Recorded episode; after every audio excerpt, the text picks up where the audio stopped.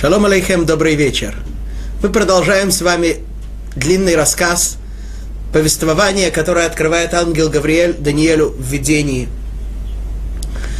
Итак, мы с вами уже очень много рассказали, рассказали о том, с чего, с чего начинается его, его видение, его откровение, о царях Персии, которые восстанут после тех, э, в ближайшем для того времени будущем. Рассказали о греческих царях, о междоусобицах между ними, интригах, всем том, что происходит, и дошли уже до четвертого зверя, дошли уже до Рима, как мы сказали, что восстанет презренный и, и обманом захватит земли, захватит власть. И дошли даже до того времени, по разным мнениям, с разной скоростью, или, или же мы продолжили рассказ о греческом царстве, и, и о Риме начали позже, или же уже давно начали рассказ о Риме, а сегодня мы увидим еще одно мнение, еще один третий, комментарий, третий комментарий, который вообще обгоняет намного те времена, о которых мы говорили. Но об этом, но об этом позже. Вот, и, и мы дошли до того момента, когда, несмотря э, на величие, э, на величие храма, величие еврейского народа, за грехи, за беспричинную ненависть, как мы говорили, за конфликты между э, раз, различными группами еврейского народа, ссоры. К великому сожалению, еврейский народ не, не удостоился того, чтобы Шхина присутствовала с ним, чтобы святой храм находился в еврейском народе, и святой храм был разрушен. Об этом мы с вами говорили и примерно на этом остановились. Продвинулись чуть дальше. Сказали, что несмотря на, на то, что храм был разрушен, еврейский народ изгнан и рассеян, тем не менее остались в еврейском народе великие люди, которые помогали евреям продержаться и объясняли им волю Творца. Да. Мы сказали с вами, что это прежде всего поколение мудрецов Мишны. Да. Мы знаем, что когда шел разговор о разрушении храма между Титом и, и главой еврейского народа Раби Йоханан бен то Раби Йоханан бен не считал нужным попросить у Тита о том, чтобы он сохранил и не разрушал храм. Во-первых, э, видимо, он понимал, что тогда не только что его эта просьба не будет удовлетворена, но и никакая другая. А во-вторых, к великому сожалению, он чувствовал, что наступил такой момент, когда храм уже не может существовать в еврейском народе. И для того, чтобы снова был храм, необходимо этого удостоиться. Поэтому о храме Раби Йоханан бен Закай не просил. Он просил известную фразу «Явне вахахамеа». Он просил о городе Явне и его мудрецах. То есть, чтобы несмотря на то, что Иерушалаем был разрушен, тем не менее Тора в еврейском народе продолжалась бы, продолжал бы существование высший еврейский религиозный суд, Санедрин, э, заседание величайших мудрецов, которые бы устанавливали закон, продолжали устанавливать закон для всего еврейского народа, и продолжала, продолжалась бы обу- передача Торы из поколения в поколение, обучение от учителей к ученикам, и таким образом еврейский народ, несмотря на изгнание, несмотря на страдания, несмотря на галут, все-таки бы сохранился.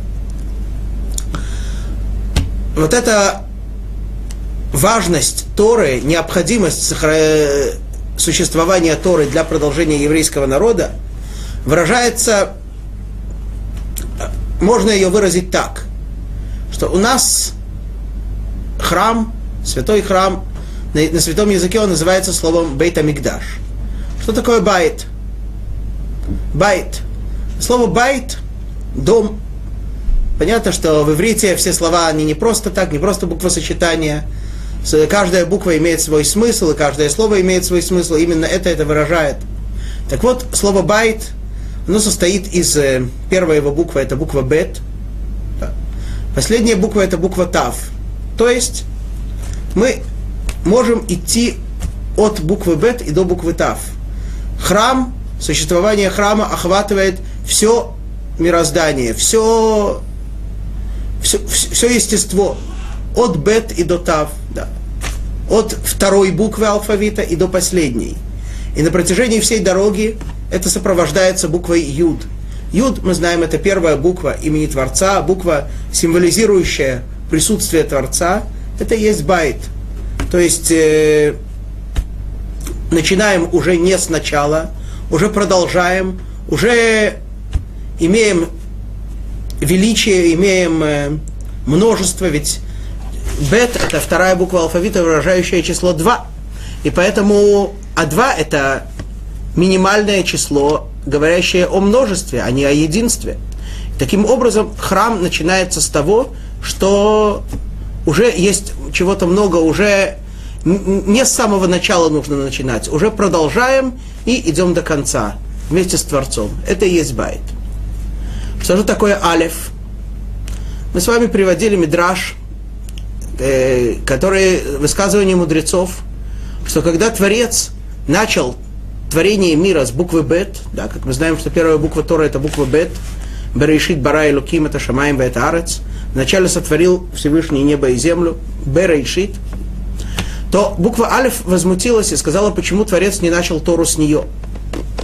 Сказал ей Творец, э, когда я буду давать Тору еврейскому народу, я ее начну с буквы Алиф. Как написано, Анухи Ашем Элокеха, я Господь Бог твой. Первое слово Анухи с Алиф. Один из э, мудрецов последних столетий, э, Раби Юда Ливай из Праги, известный по своим сокращениям Маараль, объясняет, что буква Бет символизирует двойственность. И Творец э, и задается вопрос, каким образом мир может существовать, когда каждому явлению, каждому объекту в мире, в мире существует его противоположность, существует постоянное противоборство, постоянное перетягивание каната, постоянная борьба. Как такой мир может существовать? Сказал Творец, действительно, такой мир не может существовать полноценно. Но придет время, и я дам Тору еврейскому народу, которая начнется с буквы Алиф – Алиф – это единство, алиф – это начало, это единение всех противоречий. Таким образом, мы видим, что буква алиф – это начало. Да? И поэтому без буквы алиф, без, которая символизирует то, Тору, объединяющую все противоречия, не может быть и буквы бет, не может быть и храма. Поэтому, несмотря на то, что буквой бет, если можно так сказать образно, вынуждены были еврейский, вынужден был еврейский народ пожертвовать, буква Алиф у него остается. Эта буква Алиф – это Тора и ее мудрецы. Вот, и поэтому мы с вами говорили о том, что несмотря на разрушение храма, мы, как мы говорили в, 32, в 33 стихе, что мудрые из народа будут поучать многих, хотя и некоторое время будут страдать они от меча и огня, и от изгнания, и от грабежа. Конечно, страданий будет много. Конечно, еврейский народ э, очень много бедствий перетерпит. Но, тем не менее, все-таки будут знать, будут держаться за понимание и осознание воли Творца. И в этом мы действительно видим принципиальное различие между изгнаниями двух частей еврейского народа, а именно после, вернемся немножко в истории назад, точнее не немножко, а много. После того, как э, царствовал царь Шломо, еврейское царство распалось на два. Одно из них это было царство Иуды, Иуда, другое царство десяти колен Израиль. Это было Мамлехат Израиль, это было Мамлехат Иуда, царство Иуды, царство Израиля. И мы знаем с вами, что в то время, во время первого храма, э, цари израильские очень много и очень сильно грешили и вводили в грех свой народ, подчиненных им, подчиненных им людей. Конечно, были на то причины, они были великие люди, и это было просто, мы помним, очень сильное влечение к идолопоклонству. Но, тем не менее, были очень страшные грехи, очень тяжелые грехи. И за эти грехи все евреи тех, тех стран были изгнаны. Они были изгнаны. Говорится, что, так мы, мы читаем в Танахе, что они не были изгнаны далеко. Они были изгнаны в ближайшие земли, которые называются Халах, Вахавор. Но, тем не менее, а, и, а колено Иуды тогда оставалось.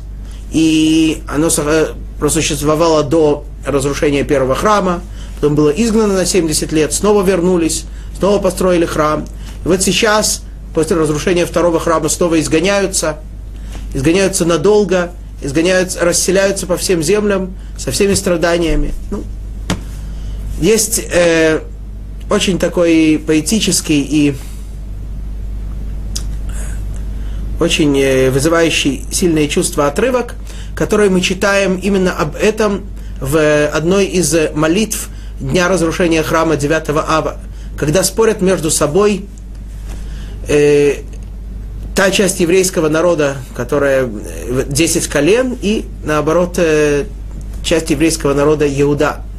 Каждый из них говорит другой, насколько она, как она сильно пострадала и сколько бедствий она перетерпела.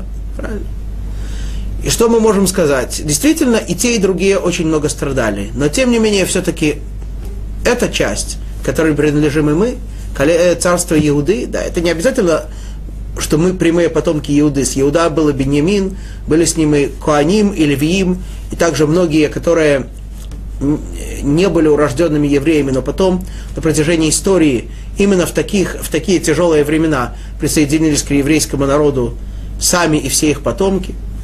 Вот, так, э, конечно, страданий было очень много.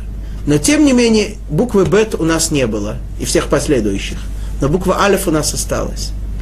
У десяти колен еврейского народа, к великому сожалению, их страдания намного больше. Почему? Потому что они вообще как таковые исчезли. У них не осталось Торы, у них не осталось закона, э, явного понимания воли Творца. Они не знали этого. Они утратили это понимание. И поэтому где, где-то они затерялись. Сейчас ходят разные слухи, что, может быть, в Индии есть часть десяти колен, может быть, в Африке, в Японии, еще где-то. Может быть, да, может быть, нет. Мы, мы пока не знаем, и даст Бог скоро узнаем, потому что Вполне возможно, что, что когда придет Машех, то 10 колен тоже вернутся. Но все равно пока их галут намного тяжелее. У них не осталось, в общем-то, даже ничего, у них даже буквы Алиф не осталось, даже Тора не осталось. И поэтому во всем этом долгом и тяжелом галуте, со всеми его страданиями и бедами, основное, за что держался еврейский народ, это именно за изучение Торы, знание Торы и передачу Торы из поколения в поколение.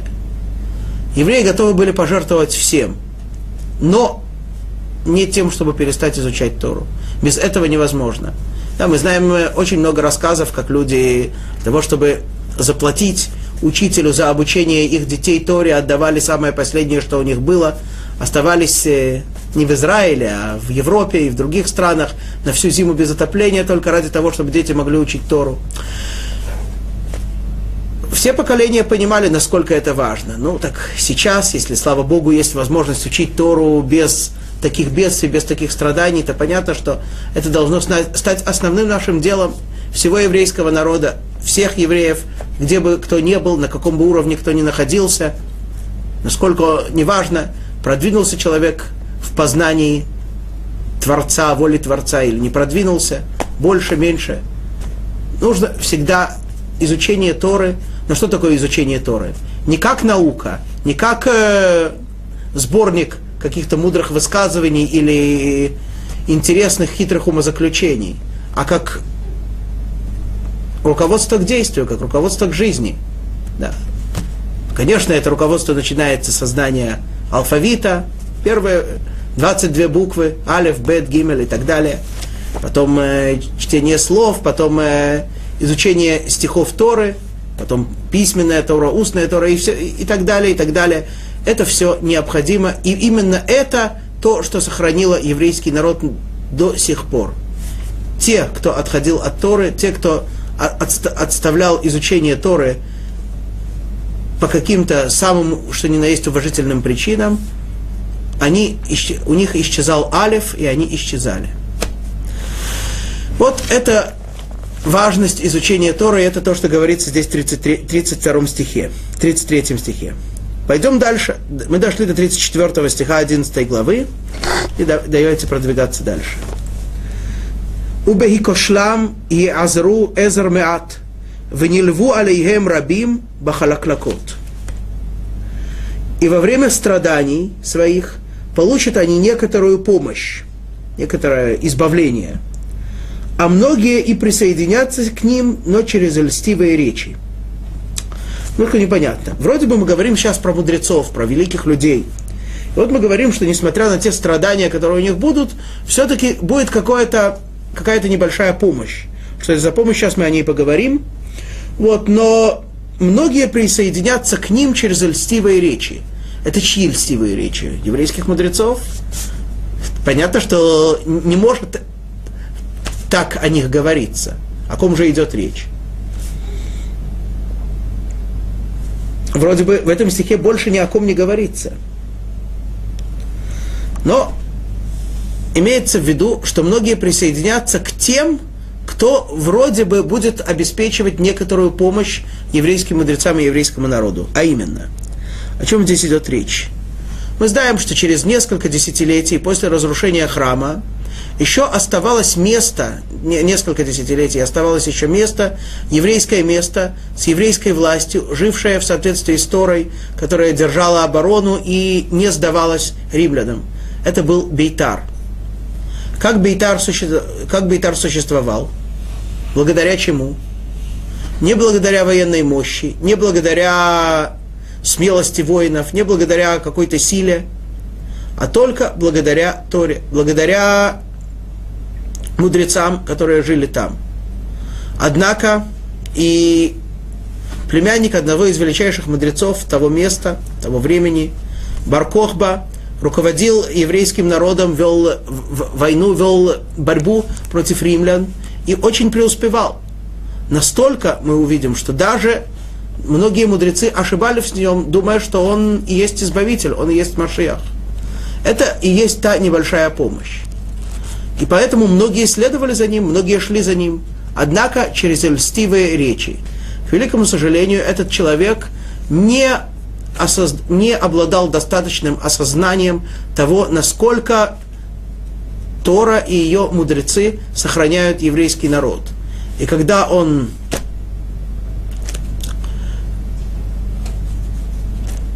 когда он отверг мудрецов Торы, тогда Бейтар и пал. Об этом и идет речь, что еврейские, что, что многие евреи присоединятся к вот этим помощникам, но не поймут до конца, что эти помощники, они, не на, сам, они на самом деле не те, кто помогает, и поэтому многие пострадают, многие падут. Но несмотря... А другое объяснение, что будет э, некоторая помощь, имеется в виду не этот период, а вообще на протяжении всего периода Галута, всего периода изгнания еврейского народа, будет некоторая помощь. А именно, что Всевышний никогда не позволит уничтожить полностью еврейский народ. Еврейский народ всегда останется. Да? Мы знаем, в истории человечества были велики, величайшие народы, величайшие империи, которые пали, ничего не оставив после себя. Вавилон, да. Сколько сейчас людей, которые у которых в национальность записывала «Вавилонянин» в пятом пункте. Я ни одного не слышал. Египтянин, Еги... древний Египет, величайшая держава. Мы как раз сейчас в Торе про нее читаем в недельных главах. Она сотни лет существовала. Где сейчас они? Также многие другие. А еврейский народ остается существовать. Это небольшая помощь, это обязано так быть и никак не может быть иначе. Дальше, 35 стих. Умин гамаскилим екашелу, лицров бахем, ульварер, улелабен ад эткец, киод ламуэд. И будут среди мудрых такие, которые ошибутся в исчислении и разъяснении и выяснении последнего срока, ибо срок еще не пришел. Да. Одно из объяснений, как мы уже говорили, что даже это не совсем соответствует этому переводу, что будут многие мудрецы, которые ошибутся в э, понимании того, кто же должен их избавить. Будут считать Бар, Баркохбу Машиахом, избавителем. Даже э, один из самых великих мудрецов того поколения, Раби Акива, был готов э, быть оруженосцем Баркохбы, он был уверен, что это и есть Машиах. Вот, но, к великому сожалению, это было не так, и хотя они пытались сбросить ярмо Рима, но в результате этого Бейтар был, Бейтар пал, и, и многие мудрецы еврейского народа казнены. И что же это значит, для чего это было все, все сделано? Перевод, в переводе опять-таки говорится о том, что они ошибутся в исчислении срока. Но в оригинале написано, что они ошибутся, и все это, то, что они ошибутся, это все сделал Всевышний для чего? Чтобы евреев выковать и вычистить и отбелить.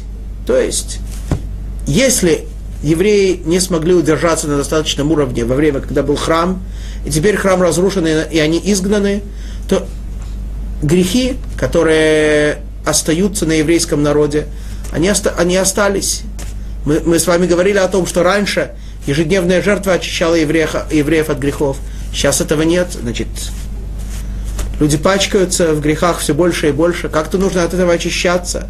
Так вот, для того, чтобы это очищаться, да, как очищают металлы? Их, их кладут в плавильную печь, их куют, их э, как э, моют грязную одежду, стирают, отбеливают, как, э, как очищают, не знаю, там, э, пшеницу, в которую попало, попали камешки, попал какой-то мусор, перебирают. Это здесь и говорится. Отбеливают, перебирают, выковывают. И так для, э, до конца, покуда еврейский народ не очистится, не отбелится, не исправится. И чем же в данном случае, в чем же происходит отбеливание, каким способом это делается? Это делается гибелью праведников еврейского народа. Как гибель праведника помогает еврейскому народу очиститься? По двум, по двум причинам. С одной стороны, да, точно так же, как ежедневная жертва. Берем маленького ягненка, чистого, которого непорочного, его специально проверяют. Он ничем не виноват, он э, ничего не нарушил, никакого греха не сделал. Да. Э, еще более чист, чем тот ягненок, который был в басне Крылова. Но что же, его берут и зарезают, и брызгают кровь на жертвенник, и приносят жертву, сжигают его. Так же и праведник. Праведник, он чист, он очистился, он чист от грехов, он превзошел, он владеет, он подчинил себе свое дурное начало. И он чистый и святой. Но не, э, поскольку еврейский народ грешит, то Творцу необходимо взять его в качестве жертвы. И такой человек берется как жертва, и эта жертва искупляет, искупляет грехи еврейского народа, с одной стороны. А с другой стороны, кто такой праведник? Праведник, э, святой человек, это человек, благодаря который соединяет, да, мы говорили с вами о, об устройстве человека, о том, что человек по своей сущности соединяет в себе все миры, высший, э, от самого высшего и до, до нашего материального, самого низшего. И, но, однако, не все праведники, не все люди этого достигают. Но великие люди, праведные люди достигают этого соединения, то есть удостаиваются того, что благодаря им Творец больше присутствует в мире. И когда такой праведник забирается, когда такой праведник умирает или гибнет, тогда шхина, божественное присутствие, находится меньше в этом мире. И, соответственно, поскольку Творец несколько, чуть больше в результате этого отдаляется от мира, то и еврейский народ э, уже не настолько, не настолько строгие к нему требования предъявляются. Почему? Потому что чем ближе шхина, тем, стро, тем строже требования мы понимаем. Чем дальше она, не дай бог, тем э, требования легче. Поэтому уже наказ, другое наказание не следует. То есть это просто средство к, сожалению, для отдаления шхины, точно так же, как было э, после того, как был как первый человек был изгнан из райского сада, из Ган-Эден. Да. В Ган-Эден один грех полностью уничтожал весь мир. После того, как он был изгнан из, из Ган-Эден, уже можно было жить, грешить и продолжать в этом мире существовать. Когда грехов накопилось слишком много, Всевышний уничтожил весь мир, оставил Ноаха и его сыновей. И написано, да, что после того, как э, Ноах вышел из ковчега и принес жертвы, то Творец сказал, да, дурно, э, больше я не буду наводить потоп на землю. Теперь снова Шхина больше отдаляется от этого мира, и уже то э, количество грехов, те грехи, которые были до потопа, уже не приведут к потопу. Да, знак этого Всевышний сделал радугу, мы знаем. Потом э, еще, еще, еще. И вот э, теперь то, что касается еврейского народа, что мы знаем, что когда Шхина была в еврейском народе, тогда все было намного строже. Самое, самое строгое было, конечно же, когда евреи шли по пустыне вместе с Творцом. Да. А точнее, еще строже было в те 40 дней от дарования Торы до греха Золотого Тельца, когда, в общем-то, этот грех должен был полностью уничтожить еврейский народ, если бы не молитвы Маше. Но Шхина отдалилась, и потом э, в первом храме Шхина отдалилась, была во втором храме не такая, как первая, вот теперь отдаляется все больше, и также после того, после того, как разрушен второй храм, и сейчас у нас, к сожалению, уже очень долго храма нет, и поэтому и требования к нам не такие строгие, как тогда. Тем не менее, иногда, когда все-таки грехи накапливаются и нужно искупить их, то Творец еще дальше чуток отделяет Шхину от этого мира каким образом? Тем, что забирает кого-то из соединяющих этот мир с высшими. А другое объяснение этого стиха, то, что вроде бы следует из перевода, что ошибутся в исчислении и разъяснении, что мудрецы очень... Как, как, так, как так произойдет, что даже мудрецы ошибутся? Потому что так человек устроен, и даже великий человек, что его мысли, его действия, его подсчеты являются производной от э, его внутренних желаний. А внутреннее желание, искреннее желание великих людей – это как можно скорее приблизить избавление, как можно скорее, чтобы наступило то, то великое время, когда Творец снова откроется в этом мире. И поэтому, желая очень о ней приблизить, они даже в своих подсчетах ошибутся, желая, чтобы это наступило как можно раньше, как можно быстрее. Далее, 36 стих. ועשה כרצונו המלך ויתרומם ויתגדל על כל אל ועל אל אלים ידבר נפלאות והצליח עד כלה זעם כי נחרצה, נחרצה נעשתה. И будет тот царь поступать по воле своей, и возгордится, и превознесет себя выше всякого божества, и против Бога богов будет, будет говорить чудовищное, и будет преуспевать, преуспевать, пока не изольется на него гнев, когда исполнится предопределенное. Итак, мы с вами говорим о... Дошли до времени поколения Мишны, и вот у нас речь идет о царе, который, э, который поставить себя выше всех божеств. Вот мы с вами говорим о Римской империи, и так римский царь становится сильнее всех и будет гневить Творца пока, до какого времени? Ад калазам, покуда не изольется гнев. Здесь переводится изольется на него гнев. Другое объяснение, более распространенное, что покуда не закончится гнев, который изливает Творец на свой народ. Да. То есть имеется в виду не только тот конкретный царь, а вообще тот путь, который он избирает. А именно, что же это за путь? С какого царя это начинается? Это начинается с царя Константина. Он э, воцарится над, над сильной великой империей, отвергает, превозносит себя выше всех божеств, отвергает всех идолов. Да? А про Творца говорит чудовищные вещи. Да? не, не отвергает Творца, не отметает. Наоборот, провозглашает, провозглашает величие Творца, хвалит его, воспевает. Да? Очень становится таким религиозным, однако говорит вещи чудовищные, не связанные с истиной. Приписывает Творцу какие-то свойства, которые не приведи Господь о нем подумать про Троицу, про какое-то овеществление, что Творец имеет человеческий облик. И до какого-то времени преуспеет. Да? Будет говорить про Творца такие вещи, которых еще никто не говорил. И так будет преуспевать до определенного момента. Он и его последователи, но потом он уже больше ничего не сможет. И мы ждем с нетерпением того, того времени, того момента, когда действительно уже все те, кто пытается приписывать Творцу какие-то нелепые, не, не, ложные свойства или определения, поймут свою ошибку и весь мир освободится от этого опиума. 37 стих.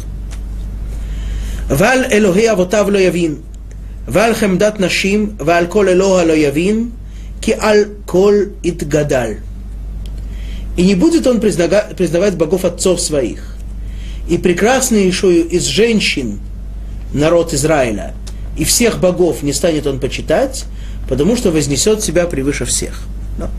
Интересно. С одной стороны говорится про него, что он становится монотеистом, не будет признавать божества своих, своих отцов, всех их отметет, там, греческих, римских, весь этот э, коллектив, да, в честь которых сегодня называются планеты, да, всех он их отметет. Однако, как здесь говорится, в аль-хемдат нашим лоявин. Да, да, э, по-русски переводится, что он не будет почитать прелестнейшую из женщин. Но дословный перевод – да, более точный, что он не будет понимать в прелести женской.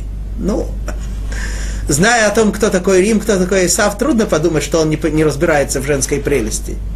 Но понятно, что идет речь не о том, что обычно подразумевается, так сказать, в, в широком кругу под этими словами, а имеется в виду именно еврейский народ. Что же это значит? Что, почему здесь говорится, что он не будет понимать в женской прелести – Почему? Если речь идет о еврейском народе, почему именно такими словами это выражается? Да, то есть, с одной стороны, он не будет понимать, он будет, станет монотеистом, отвергнет всех идолов, признает единство Творца, признает Творца, э, главенство Творца над миром. С другой стороны, еврейский народ он признавать не будет. То есть скажет, да, Творец создал мир, когда-то в далеком прошлом Творец избрал еврейский народ, но сейчас э, они грешили, он их отверг, он их переизбрал. Да? Абсурдность этого мы говорили. Тора говорит, что мы дети. Всевышний Отец не может переизбрать детей. Всевышний не может нас переизбрать. Но так, они, но так он будет утверждать. Вот. И, и далее после этого говорится, не поймет никакого божества. Да, никак, и, не всех богов не станет он почитать. Ну, понятно, что он их не будет почитать, да, мы об этом уже говорили, что он их отвергнет. Имеется в виду, что этот человек, то есть Рим и все, э, Константин и все последующие монархи и его последователи, они вообще, что значит не будут почитать? Они, у них уже не будет того чувства, что нужно себя как будто подчинить. Да, мы с вами Помните, говорили, что Вавилон, э, его отличительный облик был в том, что они умели подчинять себя. Они не всегда знали кому и часто подчиняли себя идолам, но они умели себя подчинять. А вот греческий галут, он уже в центр ставит человека. А Рим, четвертое, четвертый зверь, основывается и на третьем тоже, и на греческом. Поэтому он будет отвергать такое вот полностью, полное подчинение. Вроде бы, с одной стороны, религиозный, вроде бы, с одной стороны, поклоняется, вроде бы, с одной стороны, но отношение к, к Творцу, а точнее не к Творцу, а тому, кого, в кого они верят, тому, кого они считают как э, основоположника христианства и как не приведи Господь, э, отражение Творца или что-то такое в этом роде, э, он будет, э, что значит он будет его почитать? Он будет ему кланяться, он будет ему там свечки ставить, что, что угодно. Но не будет такого отношения, что я должен себя ему подчинить. А именно, да, как у них? Я помню, как-то раз еще очень давно, еще до того, как э, в самом начале того, как я начал знакомиться с истиной, с еврейской с, с, с Торой, с еврейской верой, у меня был диалог с одной женщиной-христианкой. Она меня когда спросила, интересуясь, ну, интересуясь с точки зрения, пытаясь меня переубедить, спросила меня, а вот вы сколько служите Богу в день? Я говорю, а вы сколько? А? Она говорит, ну вы знаешь, вот э, я, так сказать, не могу себе много позволить. Я, может быть, 2-3 часа в день служу, но я знаю таких праведных людей, они 6 часов в день служат Богу. Ну, так сказать, э, сами про себя свидетельствуют. 6 часов отслужил, да, великий праведник, 6 часов отслужил, пей, гуляй, делай, что хочешь. А мы сколько служим? У нас нет и не должно быть, и не может быть момента, когда мы не служим Творцу. Другое дело, что мы понимаем, что Творец хочет от нас не только стоять перед Ним на коленях, или даже, может быть, вообще этого не хочет в данный момент, а всем тем, что мы живем, естественной нашей жизнью, служить Ему, исполнять Его волю, осознавать, ощущать все больше и больше, что мы это делаем перед Ним, мы едим перед Ним, мы спим перед Ним, мы принимаем ванну перед Ним. Все.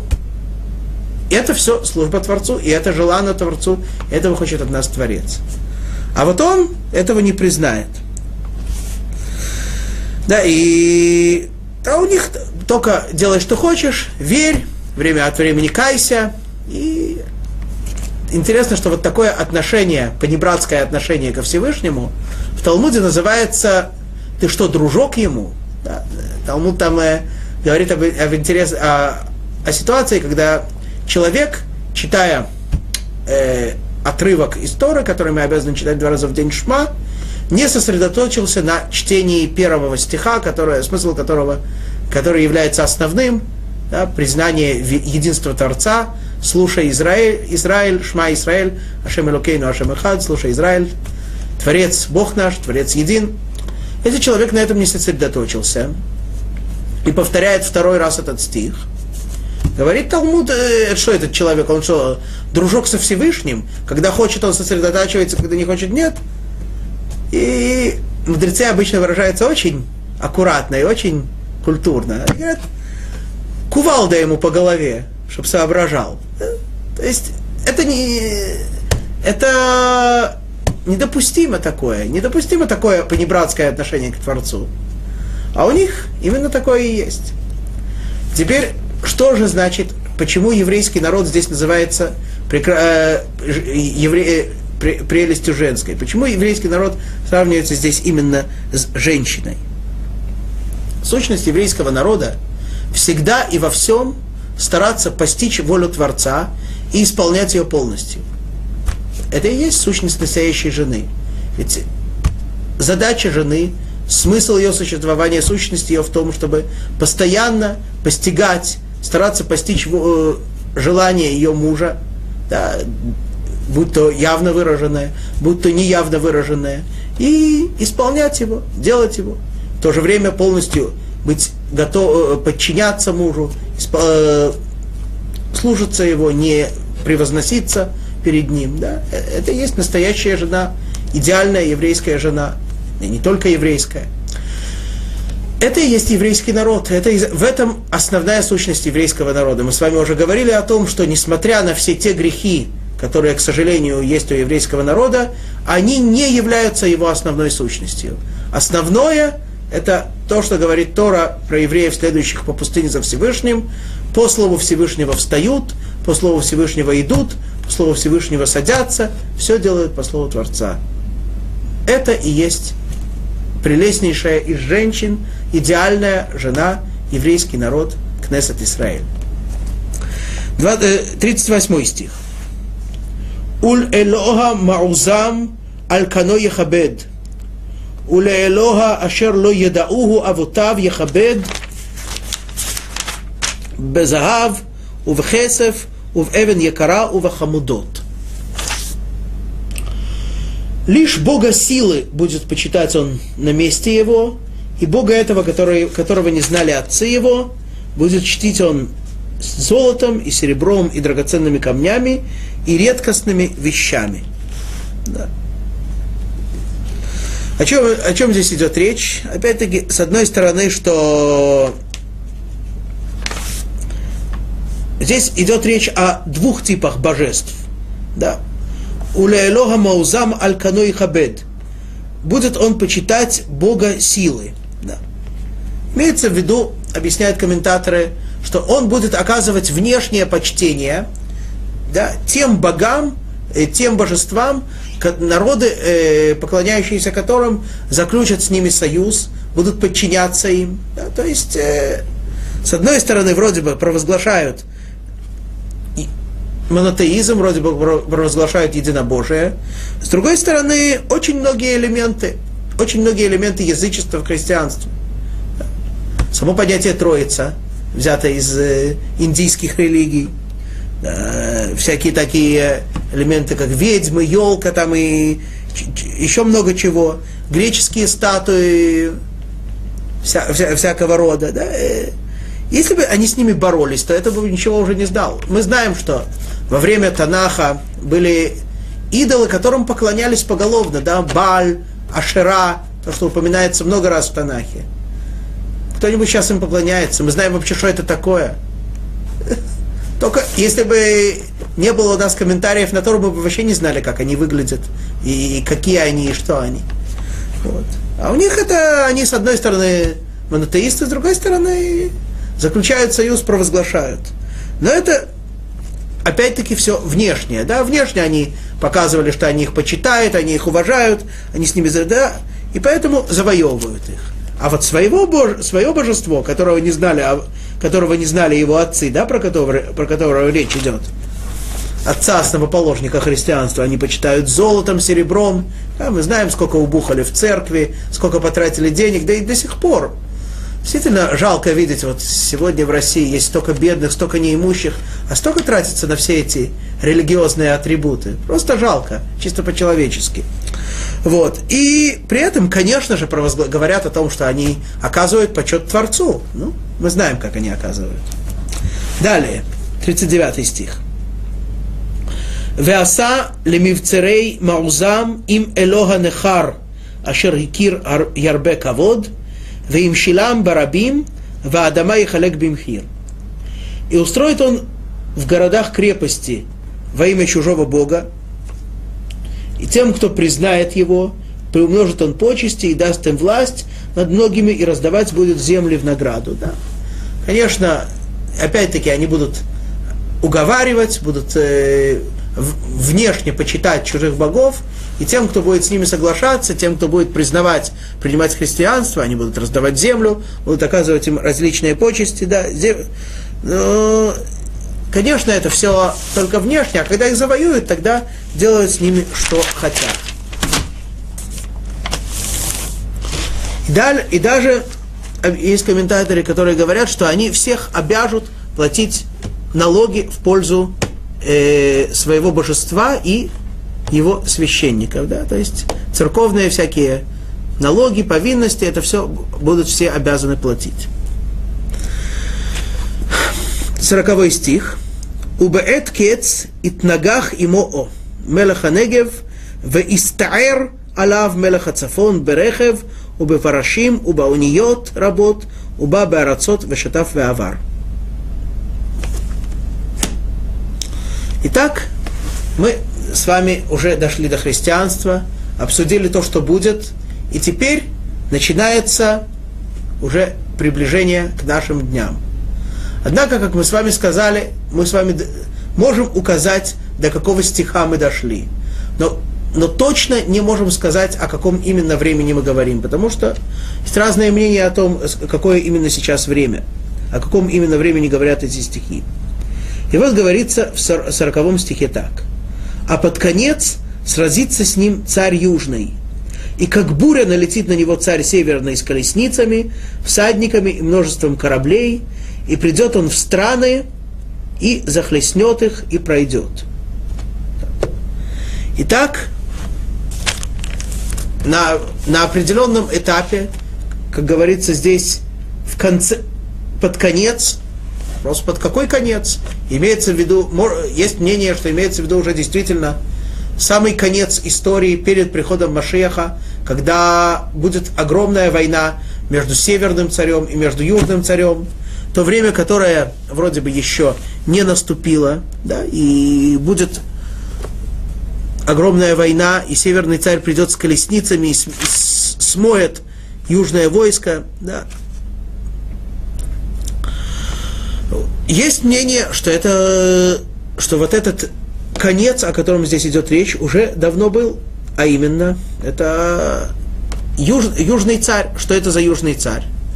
Обрати внимание, что север, северный царь приходит с колесницами и с, э, да, как здесь говорится, с колесницами, с воинами.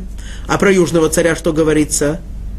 Он сразится с ним, царь южный переводится. Но на иврите написано «итнагах», он будет бодаться. Да? То есть северный царь с технологией, южный царь, так сказать, э, с более такой живой силой. А именно, о чем идет речь? Идет речь о войнах между Эдомом, Исавом и Ишмаэлем. С одной стороны это христианство, с другой стороны это мусульманство. Это северный царь, это южный. И вот, значит, северный царь придет войском на южного царя и захватит земли. Есть мнение, что идет речь именно о крестовых походах, когда огромные войска, вооруженные колесницами и физической силой, пришли и воевали с южными, которые тогда вроде бы показывали себя более как э, народы, как, как народ мудрый, народ э, именно постигающий намного больше человеческий потенциал. Собственно говоря, мы, э, об этой разнице мы с вами говорили, приводя слова Виленского Гаона. Виленский Гаон, объясняя стих в Тагилим, в Псалмах, в 20 главе. Эле вареха веле васусим ванахну бешема дайно Элохейну назгир. Эти с колесницами, а эти с лошадями, а мы будем упомянуты именем Всевышнего Бога нашего. Виленский Гаон объясняет, что эти и эти, по численному значению 35, имеется в виду 35 народов, духовных потомков Ишмаэля, и Исава, они, их символизирует колесница, технология, и 35 Ишмаэля, у них более живая природа. Вот об этом и идет речь, что между ними будет огромная власть, а, огромная война одних народов с другими. И что же будет дальше? 40, 41 стих. Ува берец хацви веработи кашейлу ואלה ימלטו מידו אדום ומואב וראשית בני עמון и придет он в страну прекрасную. Да. И пострадают многие страны, и спасутся от рук его эти. Эдом и Муав, и лучшие из сынов Амоновых, избранные города Амона. Да, мы знаем, что как будущая война, которая будет э, во время, э, перед приходом Машеха, когда центром войны будет, конечно же, Святая Земля, потому что она является а, она всех волнует, да мы и сегодня это уже видим. Всем, во всем, никто в мире не относится равнодушно к тому, что происходит здесь, в Святой Земле, что евреи, оказывается, имеют право на существование и на владение всей, всей территории Святой Земли. Никто к этому спокойно не относится. Да? Мы знаем, что во всем мире есть э, постоянно провозглашают о том, что не хотят покупать товары, сделанные в Израиле и так далее. Да. Почему никакая другая страна так никого не волнует? Это центр. От этого места все зависит. Они, народы мира, многие этого не понимают, но они это чувствуют. Они не хотят себе в этом признаться, но это так и есть. И об этом и будет, а, а, а, естественно, что наша святая земля и будет центром событий вот в этой последней войне. Она же и была центром событий во время крестовых походов, да, когда все, все то, о чем говорилось, это так, это, так сказать, было освободить то, что они называют гроб Господний. Вот. И пострадают многие страны. То, что будет, об этом э, мы увидим, а то, что было, мы знаем. Да, конечно, сколько сколько стран пострадало в результате этих крестовых походов, и кто же спасется. Какие-то отдельные страны спасутся. Эдом и Муав и лучшие из сынов Амона. Понятно, что это не сами народы Эдом, Муав и Амон. Эти народы были уже э, задолго до этого изгнаны со своих земель и перемешаны. Мы знаем, что еще во время первого храма царь Ашура Санхирив перемешал все народы, чем чем он сам очень хвастался. И с тех пор это повлияло, конечно, и на законы Торы тоже, в том смысле, что те народы, которым, скажем, запрещено жениться, э, жениться на еврейках, да, если с, э, э, человек из народа Амон или Муав принимает гиур, становится полноценным евреем, но жениться на еврейках ему нельзя. Сейчас этот закон уже не действует, с тех пор, как Санхирив все народы перемешал, поэтому нет причины сказать, что этот человек именно является из народа Моава. Да, он может быть из какого другого угодно народа, уже неизвестно. Вот. Поэтому здесь, конечно же, не идет речь о представителях самих этих народов, но идет речь о тех, кто будет жить на этих землях. И получается, что несмотря, э, кто там будет жить, неважно, но в заслугу, в какую-то, э, но благодаря какой-то заслуге вот этих народов, в, данном, в данных битвах, в данных кровопролитиях они не пострадают. Какие заслуги? Мы обнаруживаем в Торе, что Эдом, да, Исав, опять-таки, Исав сам это, в данном случае, сам Исав это Рим, но здесь говорится о тех, кто будет жить в земле, которая была первоначально землей Эдома, Исава. Почему, он не, почему те, кто будет жить там, не пострадают? Тора говорит там, что не отвергай полностью эдомлянина, ибо он брат твой. Само то, что он брат наш, Исав брат Якова, это уже определенная заслуга. Да? Брат есть брат. Точно так же, как Тора приравнивает и дальше говорит, не отвергай египтянина, ибо ты был пришельцем в его земле, то есть несмотря на все те бедствия, все те муки, которые делали нам египтяне, тем не менее, они все-таки нас приютили, они нас поселили у себя, и поэтому они не должны быть полностью отверженными. Да, в этой войне как раз мы видим, что они, они да, страдают, это их не спасает. Почему? Потому что у них было еще после этого много других дел. Но вот э, жители земли дома спасаются, жители земли Амона и Муава, они удостоились тем, что э, они заслужили это тем, что из Адмона и Муава вышли две великие праведные женщины, создавшие, э, сыгравшие важнейшую роль в еврейском народе. Из Муава вышла Рут, да, прабабушка царя Давида и всего царского рода, и также, конечно же, царя Машеха, которого мы ждем. А из э, Амона вышла Наама Амунит, жена царя Шломо, и также проматель Машеха, которого мы ждем. Вот. Поэтому они останутся. Далее, 42 стих. Ваишлах ядо баарацот, веэрец Мицраем лотие лифлейта. И протянет он руку свою на многие страны, и земля египетская не спасется. Об этом говорил пророк Ехискель, предрекал это в главе 32 что несмотря на то, что все-таки у Египта тоже была какая-то заслуга, в данном случае, поскольку она, Египет является центром всего, так сказать, э, Южного царства, в данном случае война будет с ним, и он не спасется. 43 стих. Умашаль бемихманей газагав веакесев убехол хамудот Мицраим велубим вехушим бемицадав – и завладеет он сокровищницами золота и серебра, и всеми ценностями Египта, и Лубим и Кушим народы, Лубим это жители Ливии, Кушим это жители Эфиопии, пойдут вслед за ним. Вот, то есть все эти народы тоже будут э, подчинены ему, видимо, тоже э, будут подчинены, захвачены христианами, захвачены европейцами.